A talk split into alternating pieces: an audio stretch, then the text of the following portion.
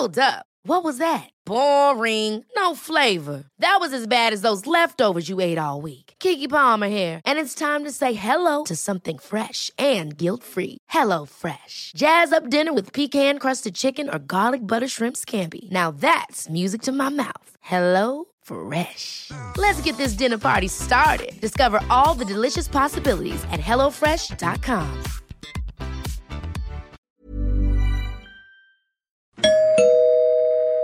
Werbung. Einfach lieben.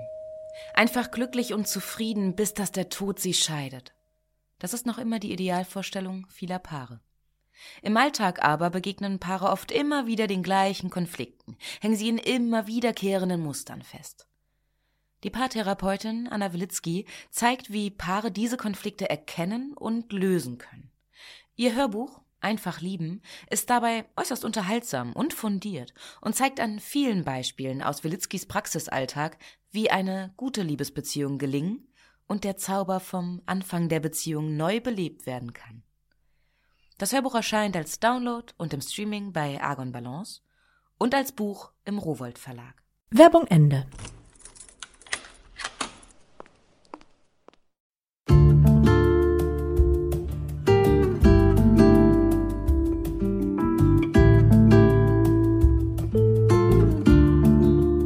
Hallo und herzlich willkommen zur ersten Folge von Einfach ganz Leben, dem Podcast für bewusstes Leben. Ich bin Jutta Ribrock, Redakteurin, Sprecherin, Moderatorin und in diesem Podcast bin ich alle zwei Wochen im Gespräch mit spannenden, außergewöhnlichen, faszinierenden Menschen, mit Autorinnen und Autoren, Coaches oder Trainern. Und dabei dreht sich alles um die Themen bewusstes Leben, Achtsamkeit, Meditation, gesunde Ernährung, also einfach ganz leben. Und heute ist bei mir Felix Klemme, Life Coach, Querdenker, Potenzialwecker und Lebenskünstler, wie er sich selber nennt. Viel Spaß beim Hören.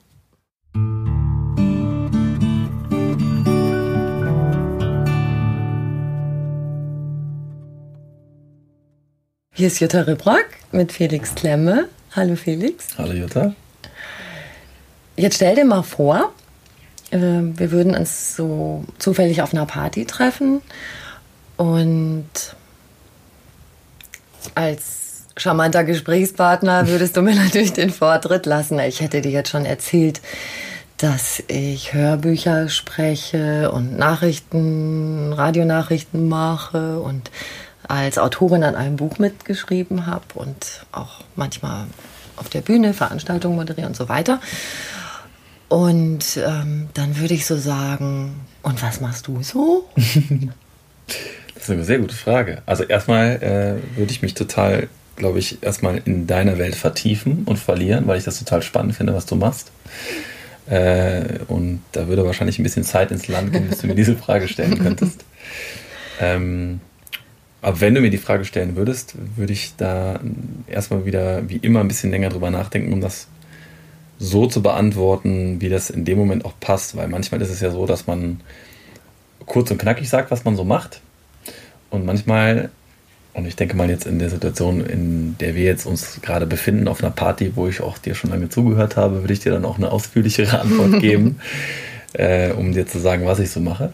Und das mache ich jetzt einfach mal. Ähm, tatsächlich ist es so, dass ich ein ähm, super vielfältiges Leben führen darf. Äh, ich sage auch ganz bewusst, äh, ein vielfältiges Leben führen darf, weil für mich ist Arbeiten und Leben ein und dasselbe. Mhm. Also ähm, ich habe da oder ich hätte da große Schwierigkeiten mit, das wirklich voneinander zu trennen, weil meine Arbeit einfach zum einen natürlich ein ganz großer Teil meiner Lebenszeit ist. Also Arbeitszeit ist einfach auch Lebenszeit und ich die Arbeit, die ich mache, ähm, nicht nur von Herzen her gerne mache, sondern das ist vor allen Dingen sehr viel frei gewählt und tatsächlich auch seit diesem Jahr äh, freier denn je gewählt und eben auch sehr bewusst. Und ähm, ich sehe die Arbeit, die ich mache, immer auch als sehr großes Geschenk an. Denn ich arbeite in erster Linie als Life Coach, also ich arbeite mit Menschen und unterstütze Menschen dabei, ähm, nicht nur ein gesünderes Leben zu leben, sondern ein natürliches Leben zu leben und im besten Fall auch ein Leben zu leben, was sie erfüllt, erfüllt fühlen und erfüllt leben lässt. Und was auch dazu führt, dass diese Menschen erfolgreicher werden. Wir können jetzt auch äh, definieren, was Erfolg ist. Das können wir vielleicht mal später uns anschauen, mhm. wenn wir dazu Lust haben. Aber das ist schon auch ein, ein wichtiger Teil meiner Arbeit. Ähm, ja, ich schreibe ganz tolle Bücher. ich äh, habe jetzt seit kurzem auch wieder einen Podcast, was ich mache. Ähm, auch in Verbindung mit äh, Videos, die wir direkt bei YouTube nutzen. Ich habe ein eigenes Unternehmen gegründet, 2010, Outdoor Gym. Wir machen deutschlandweit äh, an verschiedenen Standorten Training draußen an der frischen Luft und auch mit dem Ziel, also die Menschen wieder in so eine natürliche Bewegung zu bringen, zurück in die Natur zu bringen und so die Freude auch an der Natur wieder den Menschen erlebbar werden zu lassen. Und ich habe eine Zeit lang 2016 und 17 eine Deutschlandtour gemacht, bin durch Deutschland getourt, habe Vorträge gehalten. Aktuell arbeite ich äh, mit einer deutschen Gesundheitskasse zusammen, äh, wo ich Workshops gebe für Menschen, ähm, auch zum Thema Gesundheit. Und ich habe auch mal Fernsehen gemacht, tatsächlich insgesamt fünf Jahre. Das ist echt krass. Ich habe es letztens mal so realisiert, dass es echt fünf Jahre gewesen sind. Lange Zeit. Ähm, super spannende Zeit, wo ich auch echt ultra viel gelernt habe, vor allen Dingen auch über mich selbst. Ähm, und aktuell bin ich aber in keinem Fernsehprojekt involviert und genieße diese frei gewordene Zeit eben mit Dingen, die mich eben noch mehr erfüllen. ja, das ist so, das würde ich mal jetzt so als das beschreiben, was ich so mache. Die Bücher, die du geschrieben hast, das waren vier, mhm. glaube ich. Genau. Welche? Also das erste Buch heißt Natürlich Sein. Mhm. Da ging es mir im Kern oder geht es mir im Kern darum, den, den Leser dafür zu sensibilisieren, was bedeutet es eigentlich irgendwie ähm, ganzheitlich gesund zu leben, eben auch natürlich zu sein. Äh, das zweite Buch heißt Natürlich Essen. Da geht es um natürliche Ernährung. Wie kann ich mich äh, einfach, vor allen Dingen einfach und lecker und gesund ernähren. Äh, und das dritte Buch heißt Natürlich Fit. Da geht es um Bewegung, Fitness, Training draußen in der Natur, vor allem mit dem eigenen Körpergewicht und mit natürlichen Gegenständen. Und das vierte Buch heißt Bin raus. Aus allem, was mich davon abhält, natürlich und gesund zu leben. Und das ist so gerade auch äh, sehr, sehr spannend, weil ähm, dieses Buch auch so meinen Zahn der Zeit trifft, weil ich eben auch aus vielen Sachen raus bin, in denen ich mich so ein bisschen gefangen gefühlt habe. Mhm. Und ich lasse den Leser tatsächlich jetzt auch in diesem neuen Buch sehr tief eintauchen in meine Herzens- und Seelenwelt und auch so in meine persönliche Geschichte. Also ich bin raus. Das finde ich ist so ein totaler Sehnsuchtssatz. Ich bin mhm. raus, so wow, ich bin raus aus allem, was mich bedrückt, ähm, wo ich drin gefangen bin. Was ist es für dich? Was ist dieses Gefühl, wenn du sagst, ich bin raus? Was ist das alles? Steckt genau das auch für mich mit drin, wie es du gerade beschrieben hast. Also für mich steckt da auch ganz viel drin. Ähm, also zum Hintergrund, zum Titel, das will ich einfach gerade nochmal sagen. Carlo Günther, mit äh, dem ich jetzt seit äh, ja, von Anfang an mit dem Knauer Verlag zusammenarbeite, den ich äh, absolut schätze und äh, den ich mittlerweile auch wirklich als einen sehr guten Freund äh, bezeichnen möchte. Äh, mit dem war ich ähm, im Zuge dieses neuen Buches spazieren im Bonner Siebengebirge und Carlos extra nach äh, Bonn gekommen aus München und hat gesagt, hey Felix, wir müssen einfach mal gemeinsam rausgehen und wandern gehen und irgendwie mal nochmal drüber nachdenken, was wir jetzt aus diesem neuen Buch machen, was du da schreiben möchtest. Weil es war, er hat das gespürt. Ich äh, hatte eine Idee, aber die war nicht so, dass ich gesagt hätte, ja, das ist es und so machen wir es, sondern ich habe so ein bisschen, ich, ich habe so ein bisschen gehakt. Und das hat er gespürt und wir waren dann spazieren den ganzen Tag im, im Siebengebirge und Tage später schrieb er mir dann eine Idee zu einem Titel. Und ähm, ich fand es total geil, weil ich trage, heute habe ich sie witzigerweise nicht an, ich habe normalerweise immer zwei Armbändchen um. Auf dem einen Armbändchen steht natürlich verbunden. Äh, und auf dem anderen Armbändchen, das ist ein Armbändchen witzigerweise von Outdoor Gym, da steht drauf, ich bin raus. Und das habe ich schon vor vielen Jahren entwickelt, dieses Armbändchen, äh, mit der zweideutigen Idee dahinter zu sagen, ich bin raus, als Erinnerung, ich habe dieses Armband, um mich selber daran zu erinnern, auch mal rauszugehen. Aber genauso auch, um hier mal jemandem zu zeigen, hey, pass mal auf, mein Freund, ich bin raus. Ja? Du kannst mich mal gerne haben. Äh, das ist so diese Zweideutigkeit. Und Carlo schrieb mir dann eben die Idee des Titels Bin raus. Und äh, ich schon wieder ganz Ort. Ähm, das hat mich einfach total berührt in dem Moment und hat mich sofort, sofort abgeholt und ich habe mir einen Kopf geschlagen und dann gesagt, so, ich Idiot. Dann hätte ich auch selber drauf kommen können, weil das Bändchen trage ich tagtäglich mit mir rum. Aber ich bin einfach nicht drauf gekommen und das finde ich halt einfach so geil, auch so in so einem Prozess, auch in so einem Buchprozess. Ähm, meistens ist es eben auch in äh, allem, was man tut, ist es nie, dass man etwas ganz alleine kreiert, sondern es ist immer in so einem Prozess mit anderen Menschen zusammen, in einem Austausch. Und so war diese Wanderung mit Carlo einfach ein ganz großes Geschenk und ein toller Austausch, der mich dann auch nochmal für diesen Titel sensibilisiert hat. Und als dieser Titel da stand, ja, war es sofort, gab sofort einen Raum, der sich in mir aufgemacht mhm. hat, wo ich sofort so geil, da kann ich so viel zu schreiben. Da passt alles rein. Ne? Also das Rausgehen in die Natur, das ist ja auch so ein Schwerpunkt Total, da drin, dass genau. äh, du erzählst, was das Draußensein mit dir macht, also in der Natur sein riechen, fühlen, Wind, Wasser. Ja. Ähm, ich sage das auch oft. Also ich habe das Glück, ich wohne, ich wohne in einer Großstadt in München, aber ich habe das Glück, äh, es sind wahnsinnig schöne Seen drumherum, das liebe ich total, die Berge und so weiter. Und manchmal sage ich, ich fahre mal, ich möchte mal weit gucken. Mhm. Und ich ähm, von, von meiner Wohnung aus fahre ich zum Starnberger See, zu dem oberen nördlichen Zipfel 20 Minuten. Und dann ist das wirklich so, mhm. du atmest das so ein, weil der liegt dann, der ist ja sehr groß, also sehr lang. Das heißt, die Strecke, die du guckst, also wenn du am oberen Zipfel stehst und du schaust über diese glatte Fläche und dahinter, so wie die blauen Berge, so ganz schemenhaft siehst du ähm, das Gebirge. Mhm. Und ach, und dann ist schon gut. Also dieses, ähm, was man im Alltag ja sehr viel hat, dieses doch auf Bildschirme gucken ja. und so. Ähm, äh, und das reicht manchmal, das da mal geguckt zu haben und am besten noch ein bisschen schwimmen gehen. Aber dieses mal weit gucken, das machen wir so wenig, ne? Total. Also ich finde gerade so dieses Bild, was du auch hast, so in diese Ferne blicken, das ist eben mhm. auch so eine Erfahrung, die habe ich aus Köln eben auch von der anderen Seite kennengelernt. Also ich habe auch sieben Jahre in Köln gelebt und ich liebe diese Stadt bis heute.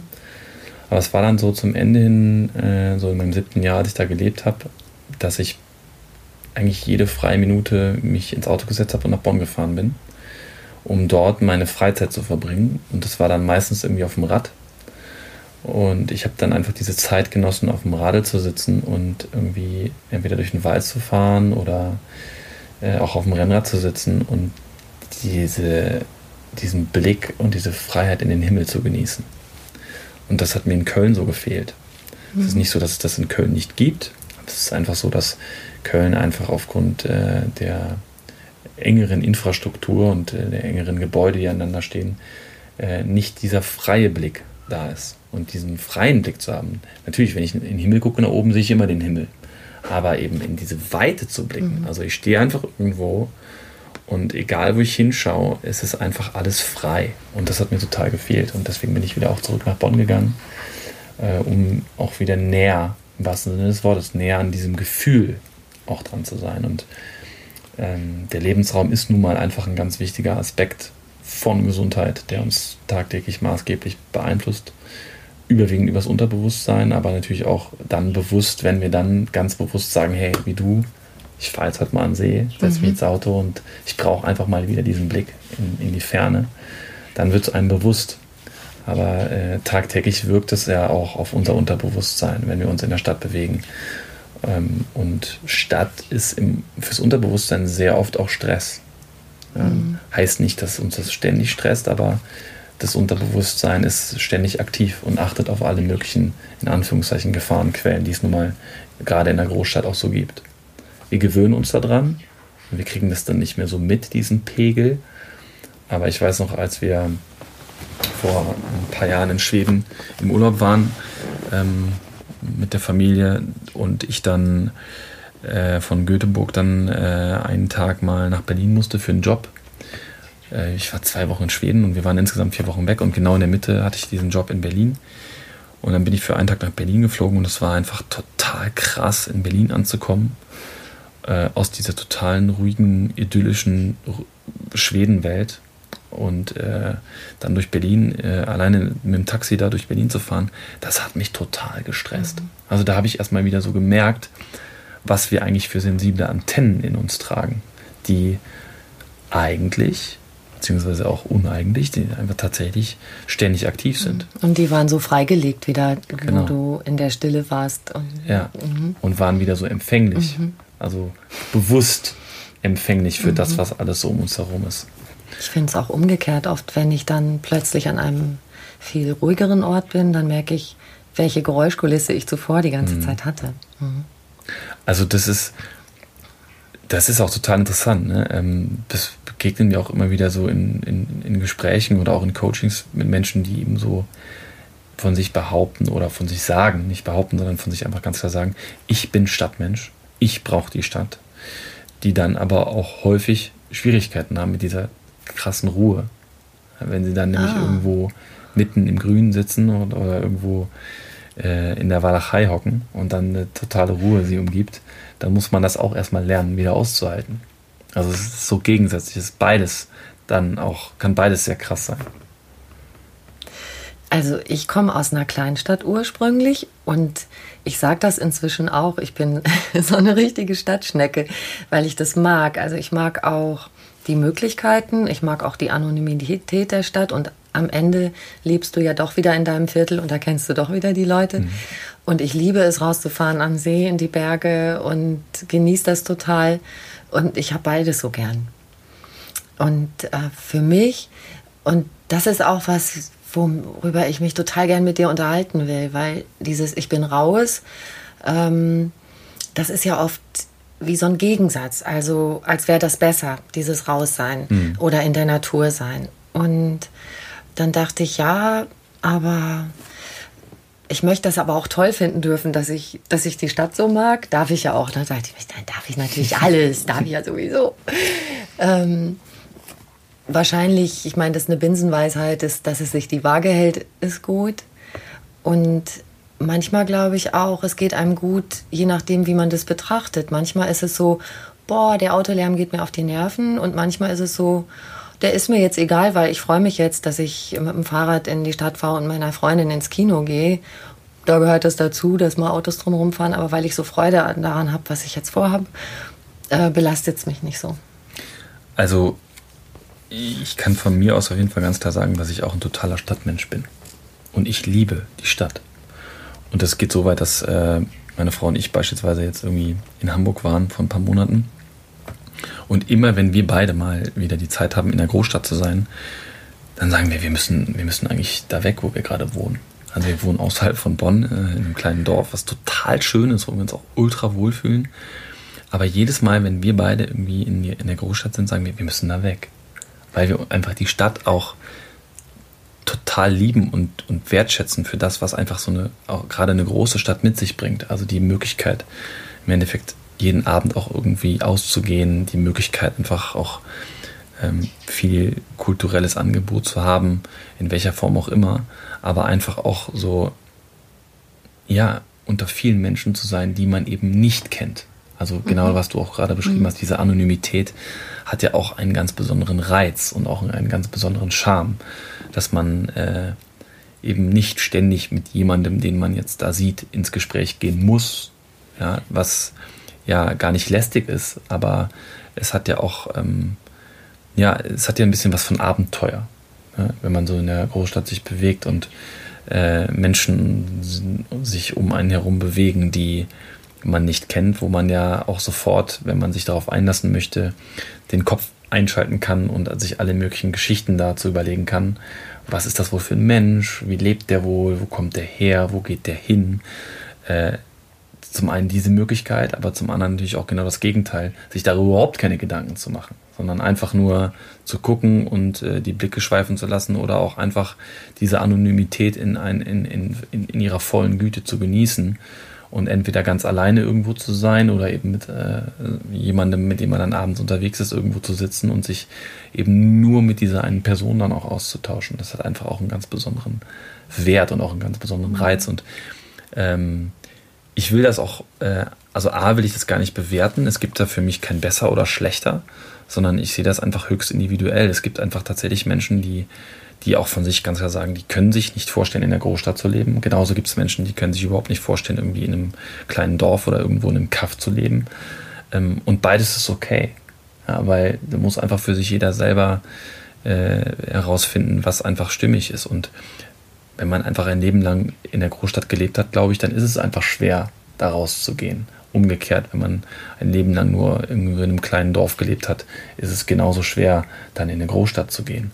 Ich kenne beides, so, ich habe beides erlebt und äh, ich mag beides total gern. Aber ich kann auf jeden Fall sagen, dass ich ähm, auch die Großstadt für mich ganz klar brauche. Also nur auf dem Land leben ist zwar irgendwie immer eine ganz nette Vorstellung, aber auf Dauer würde mir das ganz klar zu langweilig werden, weil ich brauche auch Menschen um mich herum, die ich nicht kenne. Also ich brauche da mhm. auch diese menschliche Abwechslung. Aber jetzt kommen wir mal, jetzt schwärmen wir mal einmal richtig von der Natur, weil jetzt waren wir ja, was ist das, wenn du auf dem Dorf mit den Menschen in Kontakt bist und was ist das in der Stadt? Und was ich ähm, so rausgefühlt habe, auch bei Sachen, von denen ich gelesen habe, der Rhythmus der Natur oder das, fast das Molekulare der Natur ähm, macht ja was mit uns. Du hast das so schön gesagt, irgendwie, die Natur bewertet dich nicht. Ja. Das ist, äh das ist tatsächlich einer, glaube ich, der ähm, stärksten Faktoren, die wir uns, glaube ich, viel zu selten bewusst machen. Und ich nehme da immer gerne dieses Bild. Ähm, also ich bin einfach ein Waldmensch, deswegen benutze ich einfach gerne dieses Waldbild, weil das natürlich für mich sehr stimmig ist, aber ich äh, den Wald auch einfach als absolut faszinierenden Lebensraum wahrnehme, mhm. äh, wo man natürlich sowieso alle Jahreszeiten intensiv miterlebt, aber wo natürlich auch besondere Gerüche herrschen und wo auch immer ein ganz besonderes Klima herrscht, einfach immer ein ganz anderes als in der Stadt. Ähm, aber ich nehme bewusst jetzt ein Bild, ähm, wenn ich jetzt zum Beispiel übergewichtig bin oder schwerst übergewichtig bin oder ich bin zum Beispiel extrem klein oder extrem groß oder keine Ahnung, ich habe irgendeine sehr offensichtliche körperliche Einschränkung, die jedem so ins äh, Auge fällt ähm, und ich im Wald stehe, alleine, dann ist das dem Wald erstmal ziemlich scheißegal, wer ich bin. Dem ist das egal, ob ich da nackig stehe, ob ich da irgendwie im Rollstuhl sitze, ob ich dick, dünn, groß, klein bin. Das ist da einfach dem, der Natur ist das vollkommen Wurst. Und der ist es auch ziemlich Wurst, ob ich jetzt äh, wetterfest gekleidet bin oder nicht. Also es gibt da einfach einen Raum, in dem ich mich absolut wertfrei bewegen kann. Und das ist natürlich, wenn man sich das mal vor Augen holt, ziemlich geil und ziemlich gigantisch, weil diesen Raum gibt es eigentlich in der heutigen Zeit, gerade äh, wo viele Menschen sind, nicht. Denn was wir Menschen ständig tun, ohne dass wir es wissen, aber wir bewerten. Wir bewerten von morgens bis abends. Wir bewerten, wenn ich morgens wach werde, ist die erste Frage, wie habe ich geschlafen? Bin ich fit? Was erwartet mich heute am Tag? Habe ich da Bock drauf? Ja oder nein? Ich bewerte mich, wenn ich vorm Spiegel stehe. Ich bewerte mich vielleicht, während ich Zähne putze. Keine Ahnung. Also der Tag fängt eigentlich mit einer Bewertung an. Und vielleicht bewerte ich meinen Kaffee, ob der jetzt richtig durch ist oder nicht. Also äh, der Tag startet mit Bewertung und endet meistens mit Bewertung. Und äh, es gibt sehr wenig bewertungsfreien Raum in unserer heutigen Zeit. Und diesen Raum irgendwie für sich zu gewinnen oder einfach sich auch einen, einen Raum irgendwie da so zu nehmen, äh, und zu nehmen heißt nicht, sich den irgendwie zu eigen zu machen oder jemandem was wegzunehmen, sondern diesen Raum einfach zu nutzen, ähm, sehe ich als sehr wichtigen Aspekt, um auf vielen Ebenen für sich selber was Gutes zu tun, der Gesundheit was Gutes zu tun und sich im wahrsten Sinne des Wortes auch wieder zu erden. Und so ein bisschen raus zu sein aus dem, was äh, uns eben sonst so in unserem alltäglichen Umgang mit uns selbst, aber auch durch den Umgang mit anderen Menschen tagtäglich begegnet. Das Raussein, das also es ist ein wirklich genialer Titel, finde ich, weil der so vielschichtig ist und mhm. äh, das, was ja auch, was du gerade über die Bewertung gesagt hast, auch da steckt man ja irgendwie drin fest. Sowohl als Subjekt als auch als Objekt. Also wir gucken uns dauernd an und denken, was die da anhat und mhm. ähm, oder das ist toller als das, was ich anhabe, also Klamotten zum Beispiel oder wie jemand aussieht und so weiter. Ähm, und dieses so dieses feststecken in was. Also, oder ja, so, wenn ich könnte, wie ich wollte, eigentlich mein Leben gefällt mir so nicht. Ähm, ach, wenn ich könnte, wie ich wollte, ach, ich hätte eine kleine Taverne in Griechenland und würde jeden Tag aufs Meer gucken und abends Rezina trinken. Ähm, das finde ich, ähm, dass man so ganz, auch das, was man hat und tut, so bewertet, als wäre das nicht toll oder nicht so, wie ich es eigentlich mal gewollt habe. Und ähm, diese ganzen inneren Widerstände dagegen, finde ich, dass die auch total viel Kraft kosten. Also was, was mir einfach gerade auch noch dazu kommt, ist einfach so dieser Aspekt. Ähm, es ist ja tatsächlich oft bei vielen Menschen so, dass sie, ähm, wenn sie drin sind in dem, was sie tun, mhm. mit dem, was sie machen, wirklich total unzufrieden sind. Ja. So. Und das ist jetzt nochmal wichtig. Das Wichtige ist jetzt, das zu erkennen und das nicht einfach so anzunehmen. Und wenn ich das erkenne und ich erkenne, dass es einfach wirklich kacke ist, wie es ist, dann ist es an der Zeit, raus zu sein aus dem Mist. Weil dann ist es wirklich an der Zeit, äh, das nicht ständig nur anzunehmen und drüber zu jammern und zu sagen, wie schwer und wie schlecht das alles ist, sondern dann ist der Zeitpunkt gekommen, einfach zu sagen, okay, wenn das so anstrengend ist, weil mich das so viel Energie kostet, weil ich mich so viel damit mhm. beklage, beschwere und so weiter und so fort, dass ich das dann loslasse und was anderes mache. Das ist dieses. Sollen wir kurz warten? Mit dem lauten Hubschrauber da draußen. Wir sind halt in der Stadt. Tja, ist gut. Das ist uh, Love it, change it or leave it. Ja. Genau.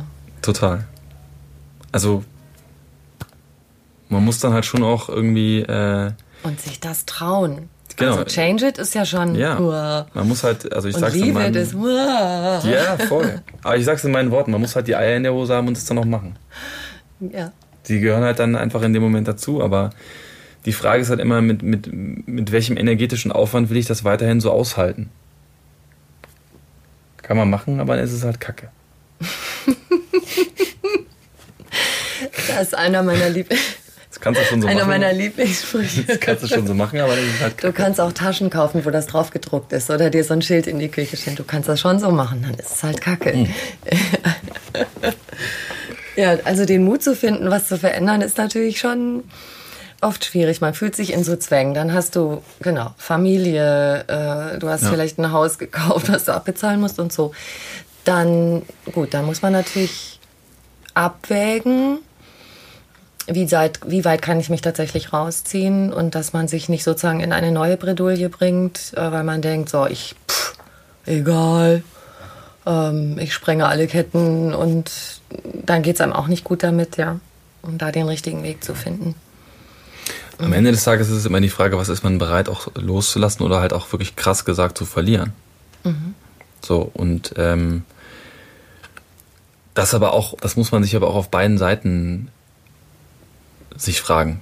Ja, also ich muss mir dann auch fragen, was bin ich bereit zu verlieren, wenn ich jetzt äh, noch 30 Jahre lang in dem Job arbeite, den ich gar nicht machen will.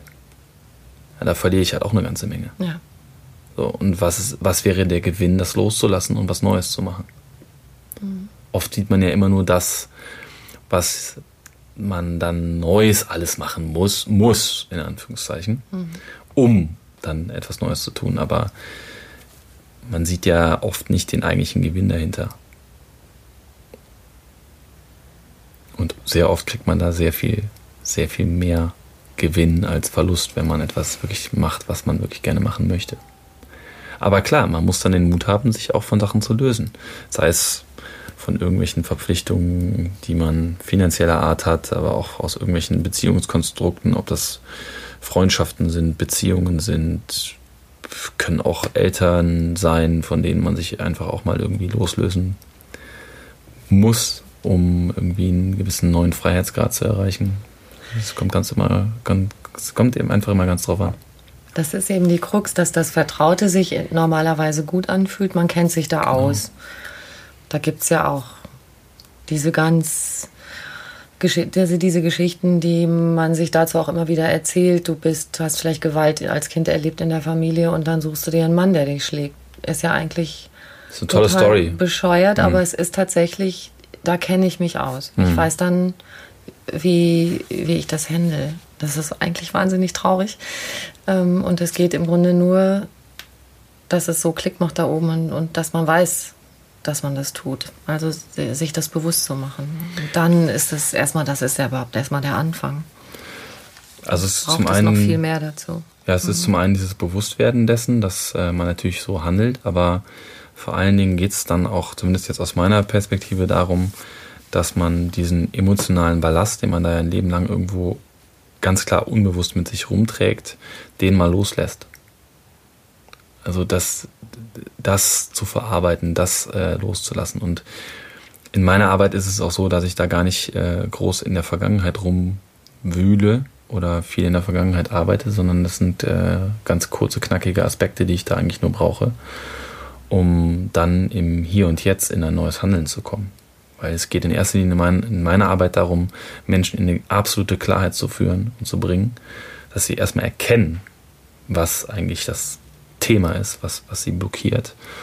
Äh, und dieses, dieses aus der Ratze, auf der rationalen Ebene, auf der totalen Bewusstseinsebene zu verbinden mit dem Gefühl.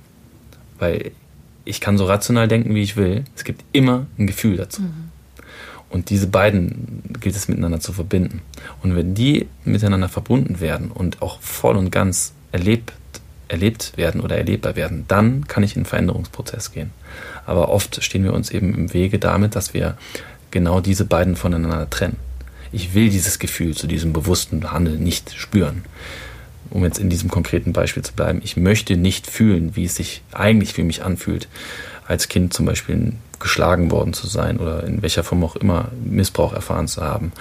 Und trotzdem suche ich mir aber unbewusst wieder einen Partner, bei dem ich etwas Ähnliches erlebe aber genau eigentlich zu spüren, welches Gefühl eigentlich dahinter steht. Und das ist ja gerade in solchen Fällen extrem krass, denn das, was das Kind, gerade Kinder dann in so einer Missbrauchserfahrung dann er, er, erlernen, ist ja eigentlich das Gefühl von, äh, das muss Liebe sein.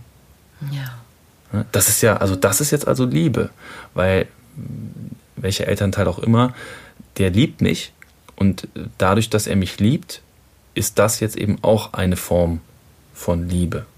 Also lernt das Unterbewusste, Schläge, körperliche Schläge, körperliche Gewalt ist ein Teil von Liebe, also ist es okay. Und so sucht sich dann auch das erwachsene Unterbewusstsein dann möglicherweise Partner, wo sie genau das Gleiche wieder erfahren können. Aber dafür, deswegen ist es wichtig, das Bewusstsein mit dem Gefühl miteinander zu verknüpfen, um zu erkennen, Alter, das ist eine ganz schöne Story, die du dir da gerade erzählst, das ist es eigentlich gar nicht, sondern schaust dir mal richtig an. Und das muss dann einfach nur verankert werden. Was hast du mitgebracht aus deiner Kindheit? Ich habe ähm, eine Trennung erlebt von meinen Eltern, da war ich fünf Jahre alt.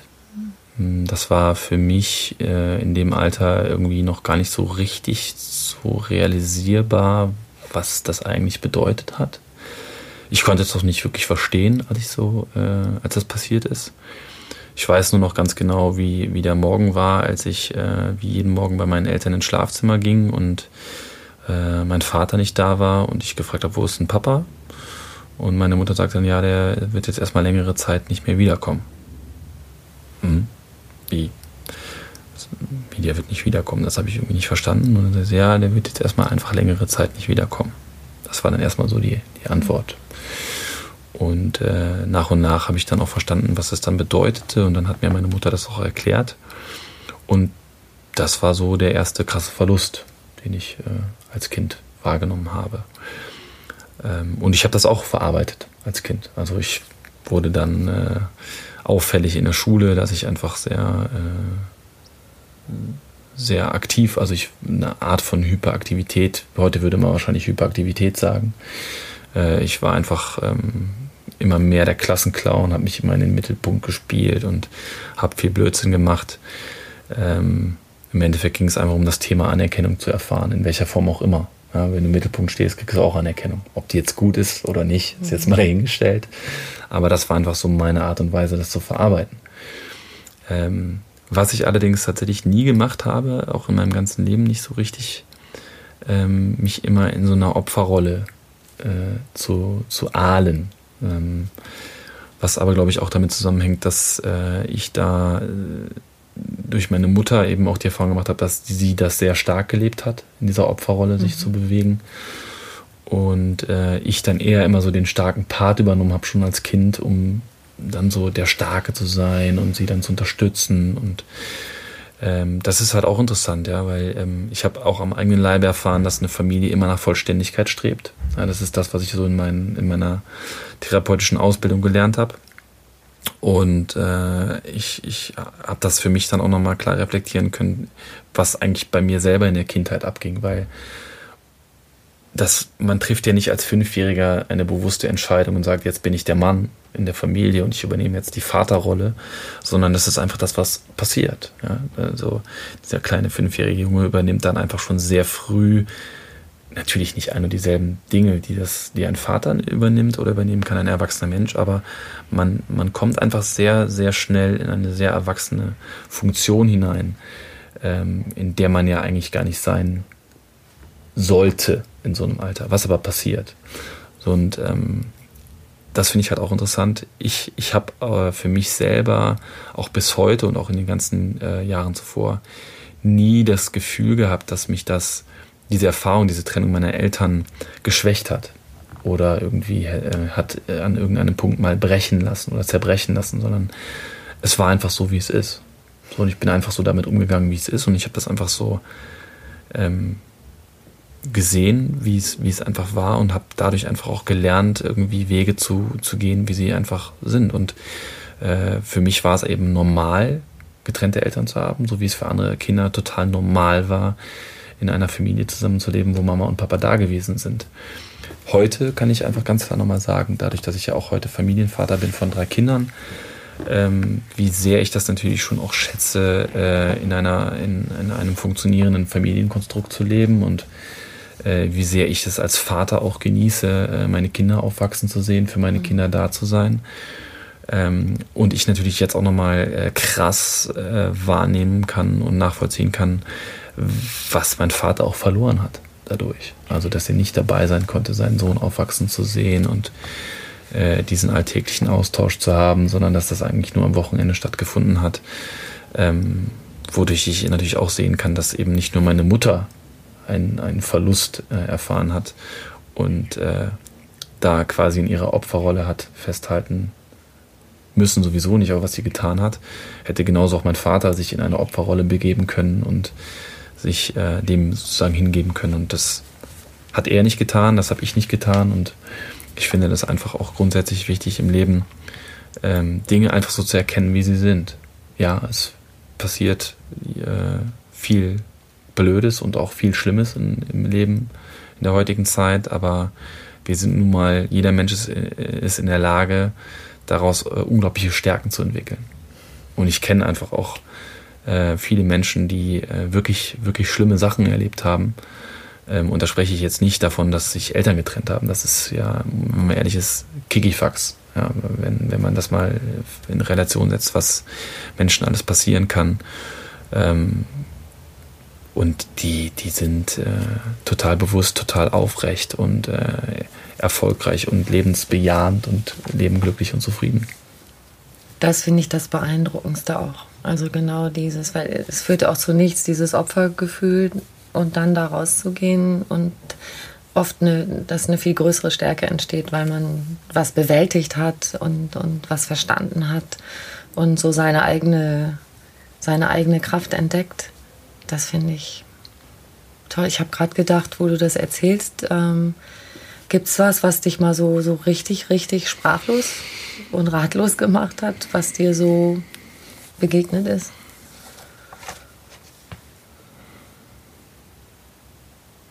Ja, definitiv. Also ähm, ich bin vor zwei Jahren etwa richtig, richtig, richtig krass äh, belogen worden von einem Menschen, von dem ich das so überhaupt nicht erwartet habe.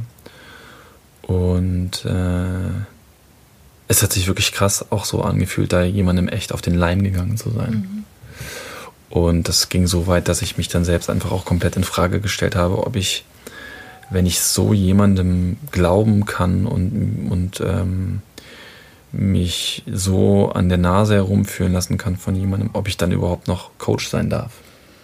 Ja, Dass du das nicht erkannt hast. Genau. Ja, mhm. das war dann äh, eine krasse Zeit, wo ich ähm, auch nochmal, äh, ja, schon, kann ich schon so sagen, sehr auch sehr hart mit mir ins Gericht gegangen bin und äh, mir auch wirklich krasse Fragen selber gestellt habe. Ob die Intuition genau. stimmt, dein Fingerspitzengefühl. Genau, all das, mhm. all das, also all das, wo, wo eigentlich der Schlüssel und der Kern meiner Arbeit liegt und, und so die eigentliche oder die, die, die größte Kompetenz meiner Arbeit, diese Empathie und Feinfühligkeit und Sensibilität zu haben und zu wahren und Menschen einfach so zu erkennen.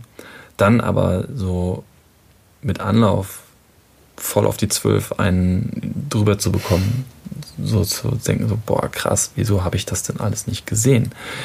Aber in der, in der Selbstreflexion hat mir im Endeffekt all das nur noch mal etwas ganz klar gezeigt, nämlich alte Themen aus meiner Vergangenheit, die ich loslassen wollte, die ich auch loslassen musste, um in meinen nächsten Schritt zu kommen, um dahin zu kommen, wo ich jetzt auch bin und wo ich einfach auch nochmal für mich ganz klar verstanden habe, okay, äh, ist ja schön, Felix, dass du so in deinen Coachings den Menschen immer wieder auch klar machst, dass das Leben dir immer wieder neue, äh, nicht nur Botschaften gibt, sondern dich immer wieder vor neue Prüfungen stellt, solange bis du endlich einmal diesen einen Punkt verstanden hast, bis du es verstanden hast, und zwar wirklich überall in deinem Körper, äh, dass äh, ich das dann selber erfahren habe.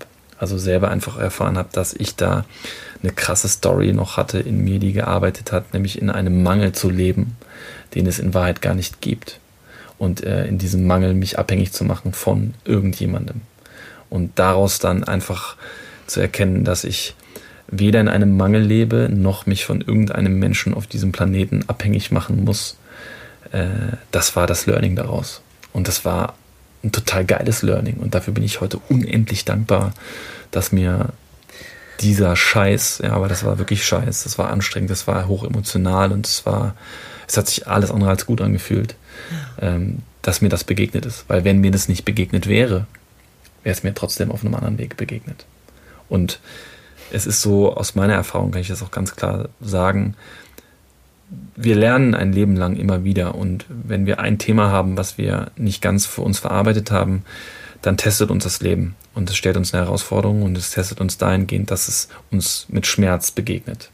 Und wenn wir durch diesen einen Schmerz nicht an den vollkommenen Punkt kommen, das wirklich hundertprozentig zu erkennen, um was es eigentlich geht, dann wird das Leben irgendwann eine neue Prüfung uns geben oder eine, einen neuen Schmerzpunkt äh, zeigen, in den wir gehen, um dann im besten Falle durch diesen neuen Schmerzpunkt an den vollkommenen Klarpunkt zu, oder in diese vollkommene Klarheit zu kommen und selber zu erkennen, was das eigentliche Thema ist. Und das passiert so lange, bis wir es anerkennen. Das das einfach in uns etwas ist, was wir irgendwie mal loslassen wollen und verstehen wollen. Das mit diesem Mangelgefühl, was du gesagt hast, das finde ich total berührend und ich glaube, dass das ganz viele Menschen steuert.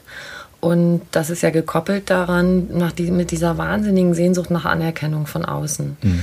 Und ich habe mal so ein Bild gehabt, so wie, als müsste so ein Reservoir von Anerkennung immer von außen aufgefüllt werden. Und mhm. dann ist es ja logisch, wenn man dieses Gefühl hat, dass das Reservoir dann dass man immer abhängig ist, weil es leert sich ja dauernd, denn wenn es nicht aufgefüllt wird, dann hat man ja immer dieses Mangelgefühl. Und ich glaube eben, allein das zu kapieren, hallo, du, die, das, das ist immer befüllt, das ist total okay du kannst dir das selber auch geben. Aber aus dieser Abhängigkeit, äh, Anerkennung von außen, glaube ich, unglaublich viele Menschen handeln dadurch so ferngesteuert. Also fast jeder, finde ich, dem man so begegnet, hat das als Thema. Mhm. So, bin ich gut, bin ich schön, mache ich das gut genug? Und mache ich das gut genug geht ja noch, aber bin ich? Also das eine ist ja, du bist, wenn, das ist ja schon toll, wenn, wenn man das unterscheiden kann. Du als Person bist fein. Schon immer gewesen von Anfang an, von Geburt an. Du bist okay. Kann sein, dass man an deinem Verhalten vielleicht ein bisschen feilen könnte oder es irgendwie besser werden äh, könnte. Ähm, aber dass man das immer bestätigt haben muss von außen, gerade dieses Personending, das ist so, das liefert einen so aus. Das stimmt und äh, das Interessante ist ja, dass ähm, wir ja im Endeffekt auch nie in so einer wirklichen bedingungslosen Liebe aufwachsen. Und das mag jetzt krass klingen ähm, und wahrscheinlich werden jetzt auch alle äh, Eltern, wie ich es ja auch bin, übrigens nochmal an dieser Stelle, äh, das Gegenteil behaupten. Ähm, ich versuche es trotzdem zu erklären. Kinder lieben bedingungslos ihre Eltern. Sie müssen das tun weil sie sind nun mal bedingungslos davon abhängig, wie wir mit ihnen umgehen, damit sie überleben. Das heißt, wenn ein Baby auf die Welt kommt, kann es sich nicht alleine versorgen, sondern ist bedingungslos abhängig von erwachsenen Menschen, die für sie sorgen. Ob das jetzt Mama und Papa ist oder irgendjemand anderes, ist im, Endeffekt, im Endeffekt egal, aber im besten Falle ist es natürlich Mama und Papa. Wir als Eltern sind aber nicht bedingungslos von unseren Kindern abhängig. Wir können bedingungslos auch ohne unsere Kinder überleben. Wir brauchen niemanden, der uns irgendwie das Essen bereitet, für uns einkauft, die Windel macht, sonst irgendwas. Das ist ein großer Unterschied. Und, und das ist das, worauf ich jetzt auch nochmal hinaus möchte, wir leben sehr oft in einer Bedingungsliebe. Und das machen wir sehr oft unbewusst. Und auch ich mache das meinen Kindern gegenüber sehr oft immer noch garantiert unbewusst, dass ich Bedingungen stelle, dass ich sage, wenn du dies und jenes machst, dann bekommst du das und das. Wenn, dann. Also wir haben sehr oft eine Beziehung, die wir führen zu unseren eigenen Kindern, die immer mit einer Wenn-Dann-Formel verbunden ist. Und wenn du das machst, dann habe ich dich ein bisschen mehr lieb. Und wenn du das machst, dann habe ich dich aber ein bisschen weniger lieb. Das heißt also, wir lernen von klein auf, nicht eine bedingungslose Liebe kennen, sondern wir lernen eine Liebe mit Bedingungen kennen. Das heißt, wenn ich dies und jenes tue, dann hat mich Mama oder Papa noch ein bisschen mehr lieb. Also verhalte ich mich natürlich auch entsprechend von den Erwartungen meinen Eltern so, dass ich gelernt habe, wenn ich dies und jenes tue, dann werde ich noch mehr gemocht, geliebt, bekomme ich noch mehr Anerkennung. Das heißt also, wir, wir lernen von klein auf dieses Bedingungsding kennen und lernen von klein auf eben diesen, dieses schöne Bild, was du hattest, mit diesem Becken an, an Anerkennung, das ich im besten Falle immer von außen aufgefüllt bekomme. Äh, das ist einfach unser normales Aufwachsen von Kindesbeinen an. Und natürlich begegnet uns das auch im Erwachsenenalter. Und natürlich nutzt das Werbung dafür, uns auch immer wieder vor Augen zu führen, dass wir nur dann eine ganz bestimmte Wirkung erzielen, wenn wir ein ganz bestimmtes Produkt tragen, wenn wir ein ganz bestimmtes Kleid tragen, wenn wir ein ganz bestimmtes Auto fahren, wenn wir einen ganz bestimmten Job haben, whatever. Ja, also diese Wenn-Dann-Formeln, wenn es die im Endeffekt auch gar nicht geben würde, so in der Art und Weise, wie sie nun mal auch ausgeprägt sind, hätte das natürlich auch einen sehr krassen wirtschaftlichen Faktor. Aber ist es nicht verrückt, dass wir äh, uns das irgendwie von Generation zu Generation so weitergeben? Und jetzt selbst du, du hast das ja jetzt alles schon total durchschaut. Mhm. Äh, und trotzdem unterläuft es dir, sag ich mal, vielleicht auch im Verhalten mit deinen Kindern. Meine sind schon etwas größer. Ich habe zwei Töchter. Und ich sage immer, ich finde, ich habe sie ganz gut also wir haben das zusammen ganz gut hingekriegt, aber mhm. äh, klar fällt dir ein manchmal und du denkst, ach, ähm, ich würde so gerne an dem Punkt X, äh, hätte, hätte ich es vielleicht lieber anders gemacht und so.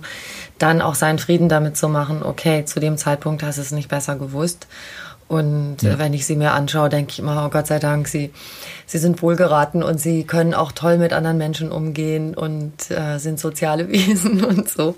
Und auch, ich glaube, sie sind auch glücklich, ähm, was ich so sehe, was sie sich jetzt so selber erschaffen haben.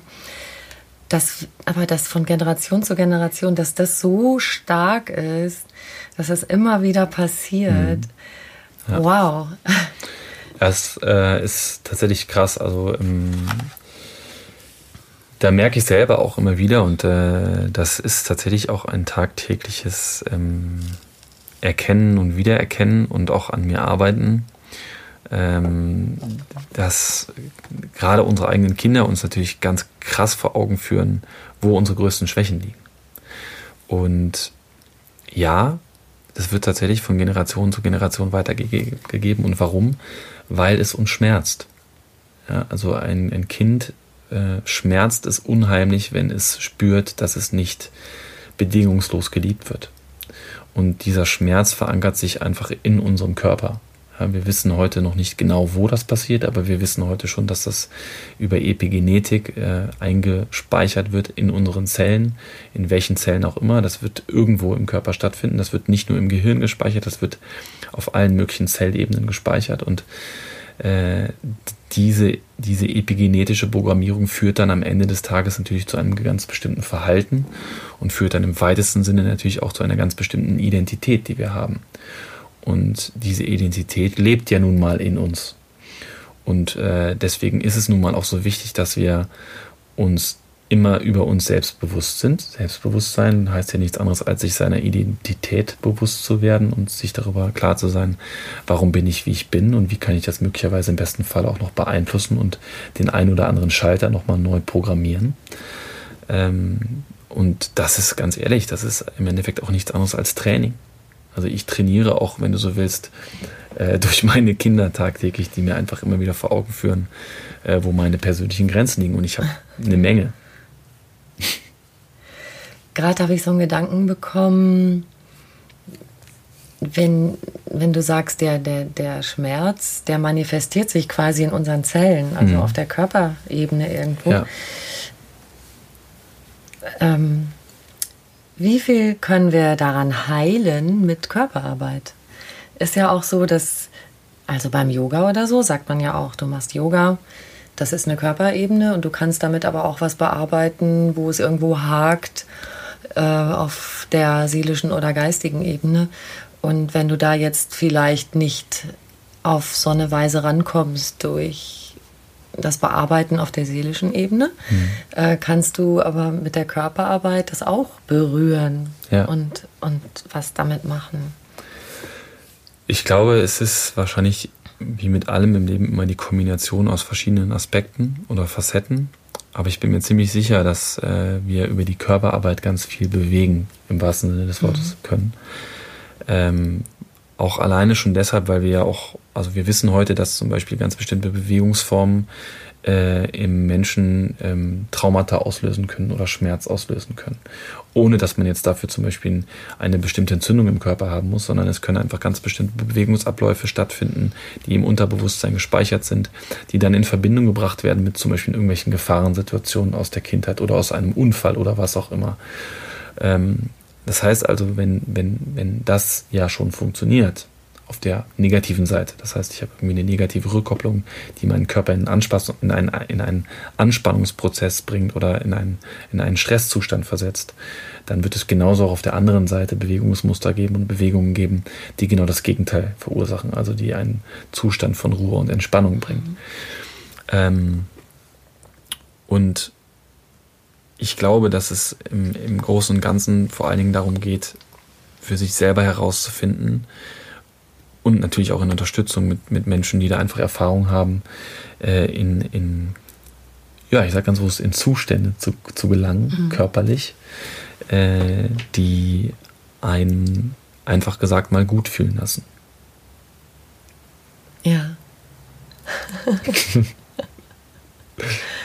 Und da kann natürlich auch die Natur wieder einen ganz großen Beitrag zu leisten, weil sie eben dir einen total freien Raum ermöglicht, der der dich einfach aus allen Dingen raus sein lässt, die dich sonst vielleicht so sehr gefangen halten. Mhm. Also ich denke gerade einfach, also es ist auch ein, ein Teil meines Buches, äh, wo ich äh, genau das beschreibe. Es gibt zum Beispiel im Bonner Siebengebirge gibt es einfach einen total magischen Ort. Und es ist wirklich äh, absolut fantastisch, weil jedes Mal, wenn ich da vorbeigehe, es ist wie so ein Magnet. Dieser Ort zieht mich magisch an und er zieht mich dahingehend an, dass ich jedes Mal, wenn ich da vorbei radel oder gehe, langsamer werde. Also es ist äh, wirklich ein für mich absolut verlangsamender Ort. Und wenn ich da bin, muss ich stehen bleiben. Ich kann nicht anders. Also ich muss dann anhalten. Und wenn ich dann da bin und da stehe, dann spüre ich dort ja, ich sage es ruhig, das ist für mich eine absolute Magie, die ich da spüren kann, die einfach meinen gesamten Körper erreicht. Und dieser Ort macht mit mir Körperarbeit. Ja, also der berührt mich in irgendeiner Form körperlich. Und ich weiß nicht, ob das die Gerüche dort sind, ich weiß nicht, ob das das Licht dort ist, ob das einfach äh, die, die, die Art und Weise dieser, dieser landschaftlichen, dieses landschaftlichen Settings ist. Ich kann es nicht sagen, aber irgendetwas ist da, was mich erreicht und zur Ruhe bringt. Und zwar so. Zack, in dem Moment. Genau. Wow. Und ich glaube, jeder Mensch hat, hat äh, entweder sogar so einen Ort, der, der, der ihm bekannt ist, oder zumindest mal auch äh, wahrscheinlich einen Ort, an, an dem er dieses Erlebnis hatte, das zu spüren, wo wie von Geisterhand plötzlich irgendwie etwas eintritt, was eine totale Ruhe ist. Und wenn es so sein sollte, dass vielleicht jetzt der ein oder andere Hörer oder die Hörerin sagt, nee, habe ich nicht, dann würde ich jetzt an dieser Stelle einfach mal sagen, geh raus und probier es mal aus und check mal, mal ab, wo es was gibt. Auch eine schöne Beschäftigung. Absolut. Zum Unterwegssein und mal hinfühlen, ob einen die Magie berührt irgendwann. Total, ja.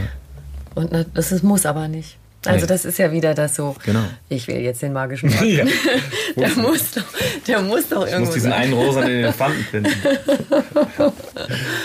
ein, ein Satzfitzel, den ich gehört habe von dir, was ich sehr mag, ist einfach anfangen. Fang doch einfach mal an. Aber das ist ja auch bei was für viele manchmal so, gerade dieser erste Schritt. Ich weiß nicht, wie ich diesen ersten Schritt machen soll. Gibt es irgendwie einen alternativen ersten Schritt? Gibt es irgendwie einen Umweg, den vielleicht manchmal gehen kann, um diesen ersten, diesen verdammten ersten Schritt zu schaffen? So aus der Komfortzone rauskommen und okay, ich versuch's. Einfach anfangen. Also ich glaube, es gibt immer irgendeinen Schritt, den man machen kann. Aber ich bleibe dabei, ähm, einfach damit anfangen, wo man schon instinktiv weiß, dass es richtig ist. Alles andere können wir uns super geil immer erklären und rational weismachen, dass es doch irgendwie andere Wege gibt. Aber warum nicht einfach genau diesen Schritt gehen? Warum nicht das einfach genau so machen? Mhm. Und die anderen kommen dann, ne? Also oft ist ja, dass man das versucht schon zu Ende zu denken. Also wenn ich jetzt so und so anfange beim Schachspielen oder so, deshalb habe ich Schachspielen aufgegeben, weil das hat bei mir immer so lange gedauert, weil ich dachte, wenn ich jetzt den Zug mache und der andere den und und habe versucht äh, zehn Züge vorauszudenken und dann war Tilt. Total. Also ich glaube, das, was uns killt, ist ähm, uns ständig darüber Gedanken zu machen, wie das geht. Mhm. Weil entscheidend ist erstmal, was will ich? Mhm. Und wenn ich weiß, was ich will, dann mache ich das einfach. Ich nehme immer gerne ein Bild. Wenn du einen Berg besteigst, dann machst du dir nicht bei jedem einzelnen Schritt, den du den Berg besteigst, Gedanken darüber, ob das jetzt der richtige ist. Ob es einen effektiveren gibt. Ob das jetzt wirklich der optimale Weg ist, den du gehst. Du gehst einfach diesen Berg rauf. Und dann bist du vielleicht an einer Ecke, wo es echt schwer ist, wo du vielleicht einen Klettersteig hast und wo du dir echt in die Hose machst. Aber dann sagst du noch, okay, jetzt gehe ich den. Und den Schritt und den Schritt. Und so ist es aus meiner Sicht im, im, Leben mit allen anderen Dingen genauso. Man kann auch immer nur den nächsten Schritt gehen. Du kannst ja auch nicht den fünften vor dem zweiten ja, gehen. Genau. Aber oft ist es genau das, was uns blockiert, weil wir denken über den 13. Schritt nach, obwohl wir noch nicht mal den ersten gegangen sind. Und gehen und aber nicht mal den ersten. blockiert. Genau. Sind da schon blockiert. Anstatt erstmal die, die ersten zwölf zu gehen, um dann zu gucken, ob es den 13. überhaupt noch genauso braucht, wie ich mir am Anfang überlegt hatte. Ist das auch die Art, wie, wie du dich selber ermutigst? Also, man denkt natürlich immer, Felix Klemmer hat alles im Griff, ist klar. Ähm, aber so, boah, wenn was ist, wovor du dich am liebsten drücken möchtest oder Versagensängste hast oder wie auch immer, dich zu ermutigen, so Mann, jetzt geh halt, mach mal, wie du das machst. Ich mache tatsächlich einfach sehr viel, einfach so und äh, Meine Frau äh, ist da sicherlich auch eine meiner größten Kritikerinnen, äh, die mich da einfach auch immer wieder in Frage gestellt hat und auch immer noch in Frage stellt, ähm, dass ich dann einfach so oft so intuitiv bin. Manchmal äh, wird mir das auch als naiv oder äh, blauäugig oder als ähm, äh, sprunghaft ausgelegt vielleicht. Und dann bin ich eben so. Also wenn man mich so bezeichnet möchte, dann bin ich das gerne. Ähm, aber so bin ich.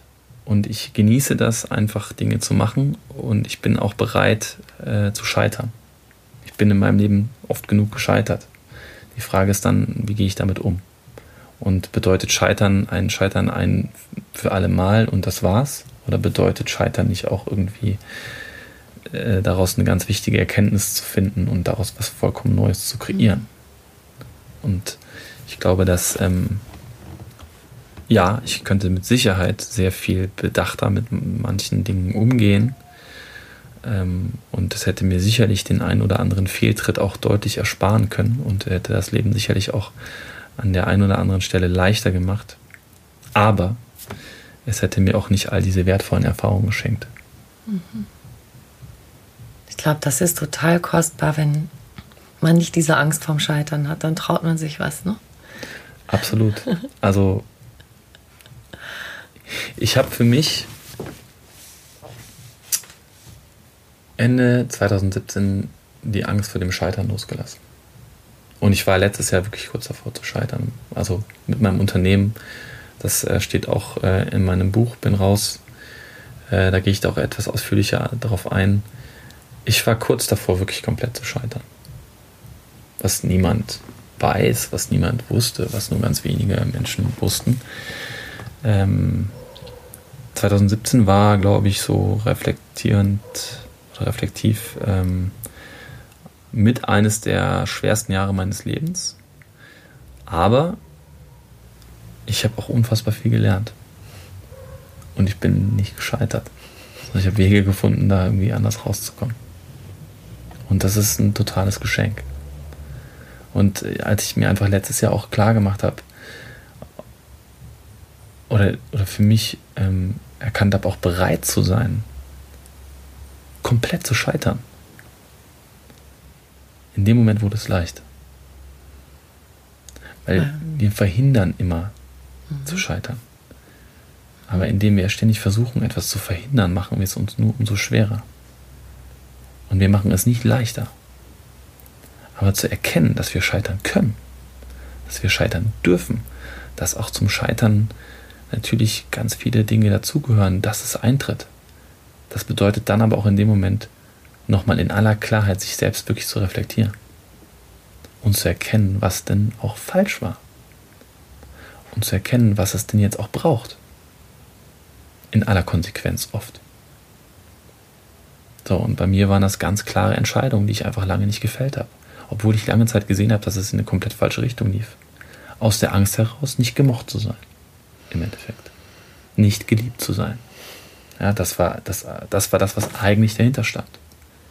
Um andere nicht zu verletzen, um andere Menschen auch nicht zu kündigen, was aber einfach notwendig gewesen ist.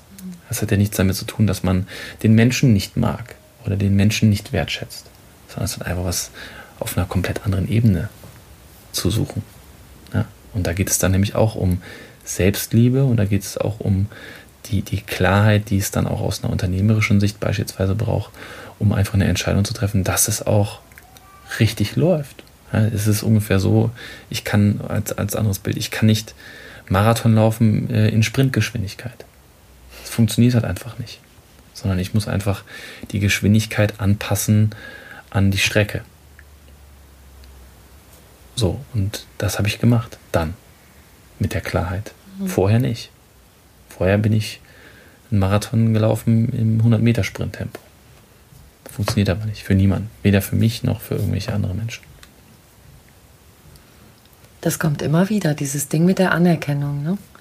Deshalb ein Lieblingssatz, äh, ein Felix Klemme Lieblingssatz von mir: Scheiß drauf, was andere denken. Absolut. Total wichtig.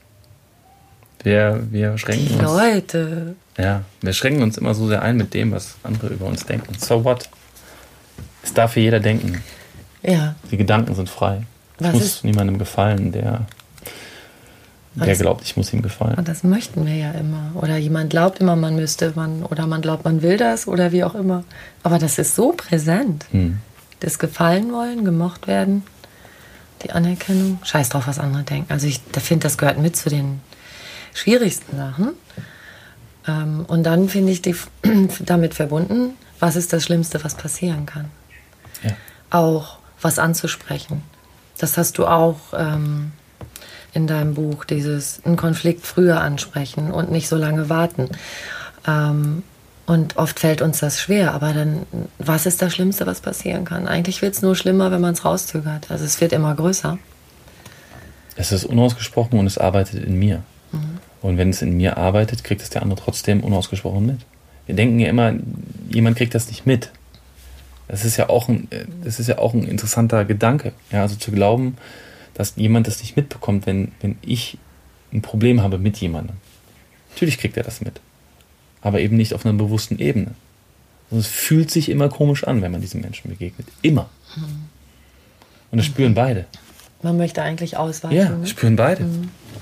Also jeder Mensch, der irgendwie ein Problem mit jemand anderes hat, der spürt für sich selber, dass sich das für ihn komisch anfühlt und er wird auch spüren, dass sich das für den anderen komisch anfühlt. Jetzt hast du deine Firma angesprochen. Das passt irgendwie dazu. Was ist Erfolg für dich?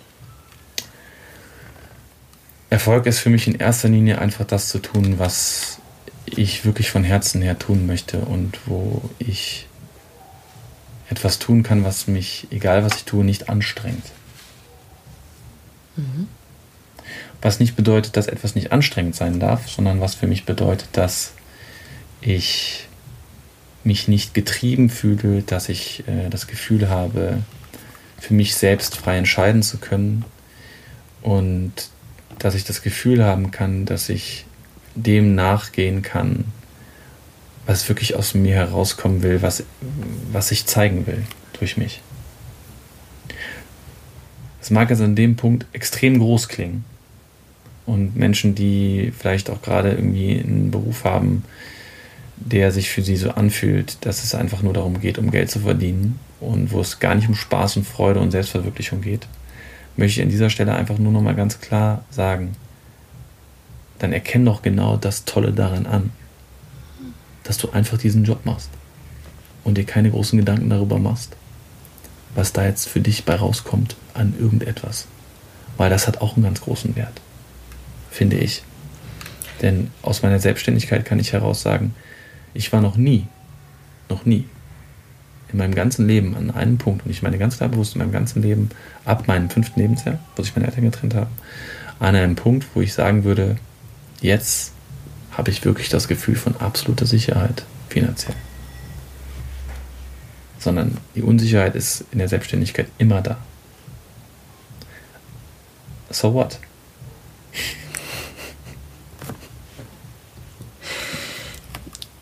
Das Wichtigste, glaube ich, ist immer das Vertrauen, dass es immer irgendwie weitergeht. Urvertrauen in sich selber ist tatsächlich ein krasses Ding, ja. Ähm, also ich erinnere mich, als ich junge Mutter war und dann habe ich noch die Stadt gewechselt und habe meine ursprünglichen beruflichen Kontakte verloren. Und dann habe ich mir ganz lange Sorgen gemacht, ob ich wieder in meinen Beruf reinkomme und ob mich überhaupt noch einer haben will. Und ähm, ja, Kinder, die werden ja krank und Arbeitgeber finden das irgendwie nicht toll. Dabei sind wir Mütter meistens wahnsinnig gut organisiert. Aber ich habe dann eher das gesehen, dass man vielleicht mir das als Mangel auslegt. Und als das dann hinterher ganz gut gelaufen ist, wieder mit reinkommen, dachte ich, wie schade, dass ich so viel Zeit damit verschwendet habe, mir Sorgen zu machen, ob das wieder klappt irgendwann. Weil äh, es meistens, also eigentlich gibt es immer einen Weg. Es gibt immer einen Weg.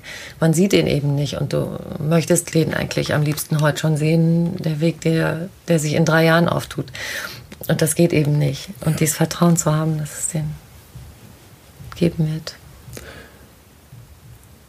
Das ist, also das kann ich zu 1000 Prozent bestätigen. Ich, ähm, also dafür bin ich zum Beispiel wirklich zutiefst dankbar, in mir selber dieses Urvertrauen zu spüren, äh, was mir immer wieder sagt, dass ich weiß, dass ich in der Lage bin, irgendwie alles zu erreichen.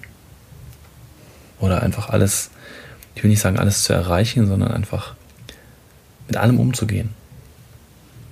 Hm. Ja, weil ich, ich weiß nicht, ob ich alles erreichen kann, aber ich weiß, dass ich mit allem umgehen kann, was mir begegnet. Und ich weiß, dass das jeder Mensch kann. Das ist gut, dass du das sagst. also, da, davon bin ich auch zu 1000 Prozent ja. überzeugt, denn ähm, wir erkennen oft genug gar nicht bei uns selber an, was wir alles in der Lage sind auszuhalten. Mhm. Und wir erkennen gar nicht an, was, womit wir alles umgehen. Wir verlieren uns dann vielleicht in dem Schmerz oder in, in der Traurigkeit oder in, in, ein, in einem Vergleich auch oft. Mhm. Die anderen haben aber, der hat aber und die hat aber. Ja, wir erkennen aber nicht an, was wir selber alles handeln, womit wir selber umgehen und wie gut wir das auch oft machen. Mhm. Vorzugsweise guckt man sich so das an, was irgendwie nicht so gut klappt. Äh, und also was du gerade gesagt hast, dieses ich kann, ich weiß, ich kann mit allem umgehen, das finde ich was sehr beglückendes. Das, äh, deshalb dachte ich gerade so, was ist Glück für dich? Ist das Teil der Geschichte? Mhm. Glück ist für mich auf jeden Fall der Aspekt zu erkennen, dass in mir im Endeffekt alles ruht. Hm. Und dieses Ruhen ähm, bringt nicht nur Ruhe, sondern auch einen gewissen Frieden und ganz klar auch eine, eine Sicherheit mit sich. Und ich lerne einfach im Laufe meines Lebens mir verschiedene Dinge, Fähigkeiten oder auch also die erstmal zu nehmen in mir, diese zu entdecken, damit umzugehen, spielerisch im besten Falle aber genauso auch ähm, immer wieder neue Facetten an mir selber zu entdecken. Mhm. So wie du es vorhin auch so schön gesagt hast, äh, ja, dann habe ich da jetzt nochmal einen neuen Job bekommen oder eine neue Möglichkeit gehabt, dann habe ich noch gar nicht so drüber nachgedacht, aber dann war ich doch auch irgendwie total dankbar, dass ich da wieder so ein neues Talent an mir entdecken durfte. So, das finde ich, das sind diese neuen Facetten und diese Facetten, die hat jeder Mensch. Ja, und wenn wir erkennen und wenn wir den Mut haben, da einfach mal drauf zuzugehen und zu gucken, was kommt, ohne eine Erwartung zu haben, sondern sich einfach mal darauf einzulassen, dann wird es ganz oft ganz toll. ja. Wenn du abends zurückguckst auf den Tag, mhm. was ist sowas, wo du sagen kannst, das war ein wirklich richtig ganz toll, toller Tag? Was ist so ein toller Tag Boah, das kann ganz viel sein. Also ich habe zum Beispiel auch ganz tolle Tage, wenn ich irgendwie abends im Bett liege und ich hatte irgendwie mm, drei, vier Coachings am Tag oder ja, und habe dann irgendwie super geile Gespräche geführt und habe irgendwie das Gefühl, dass ich da den Menschen nochmal die ein oder andere Tür mit äh, aufzeigen konnte, die sie aufmachen können. Es kann aber genauso auch ein Tag sein, wo ich einfach äh, Tag zu Hause bin und mit meinen Kindern und meiner Frau irgendwie den ganzen Tag im Garten sitze oder wir spazieren sind. Ich habe da nicht so den einen Tag. Mhm. Das gibt's nicht. Es gibt einfach die Facetten, die so ein Tag mit sich bringen kann. Es gibt aber auch Tage, wo ich dann äh, abends wirklich erschöpft im Bett liege und sage so, fuck, ey, was habe ich heute eigentlich geschafft? Irgendwie ist der Tag so an mir vorbeigerauscht und was habe ich eigentlich gemacht? Und äh, ich war zum Beispiel letztens hatte ich eine Grippe. Seit ich das, seit, ich glaube seit zehn Jahren mal richtig krass Fieber. Ich hatte drei Tage lang über 39 Grad Fieber und war wirklich fertig mit der Welt. Ich konnte gar nichts. Also ich, ich habe selten so eine Schwäche in meinem Körper erlebt in den letzten zehn Jahren. Und in erster Linie nervt mich das dann mal. In zweiter Linie bin ich dann auch so ein bisschen piefig. Ich denke, ey, muss das jetzt sein? Und das kann, man, kann ich mir auch echt schenken und so.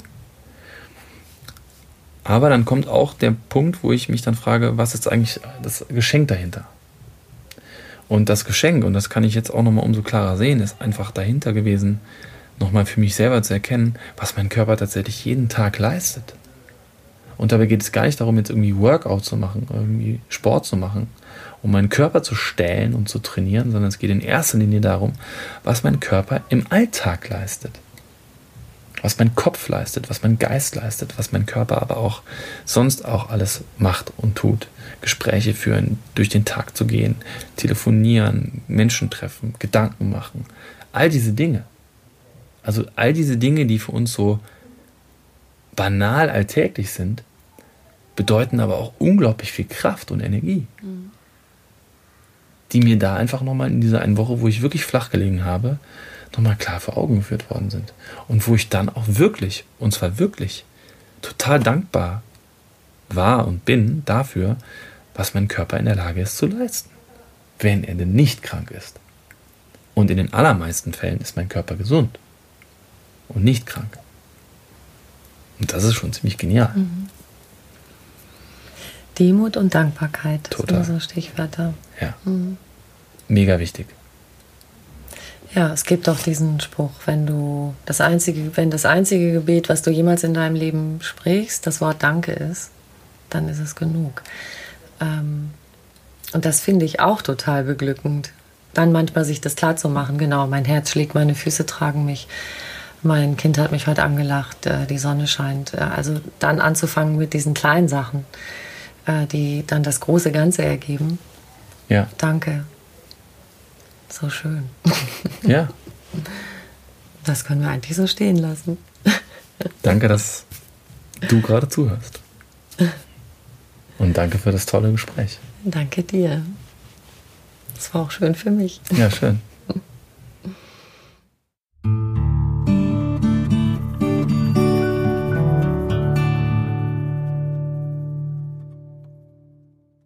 Noch viel mehr Tipps und Anregungen für einen bewussten Lebensstil und alles rund um die Themen Achtsamkeit, gesunde Ernährung und Work-Life-Balance findet ihr auf einfachganzleben.de.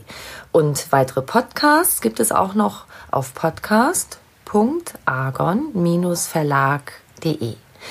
Ihr könnt diesen Podcast überall hören, wo es Podcasts gibt und dort auch kostenlos abonnieren. Und die nächste Folge hört ihr hier in zwei Wochen und ich freue mich, wenn ihr wieder dabei seid. Ciao.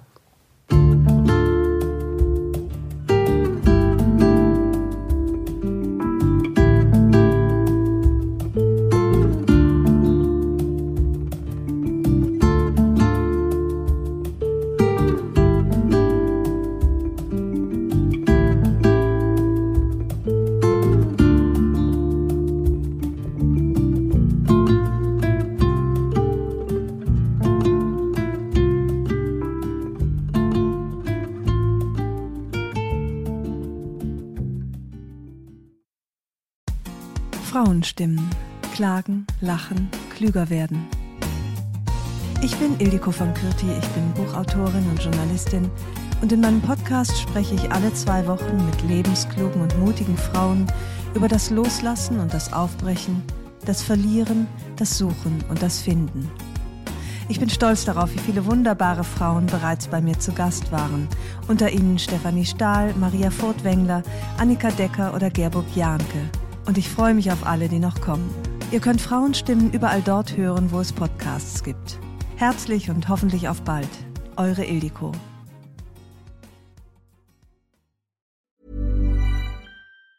Ever catch yourself eating the same flavorless dinner three days in a row? Dreaming of something better? Well, HelloFresh is your guilt-free dream come true, baby. It's me, Kiki Palmer. Let's wake up those taste buds with hot, juicy pecan crusted chicken or garlic butter shrimp scampi. Mm. Hello Fresh.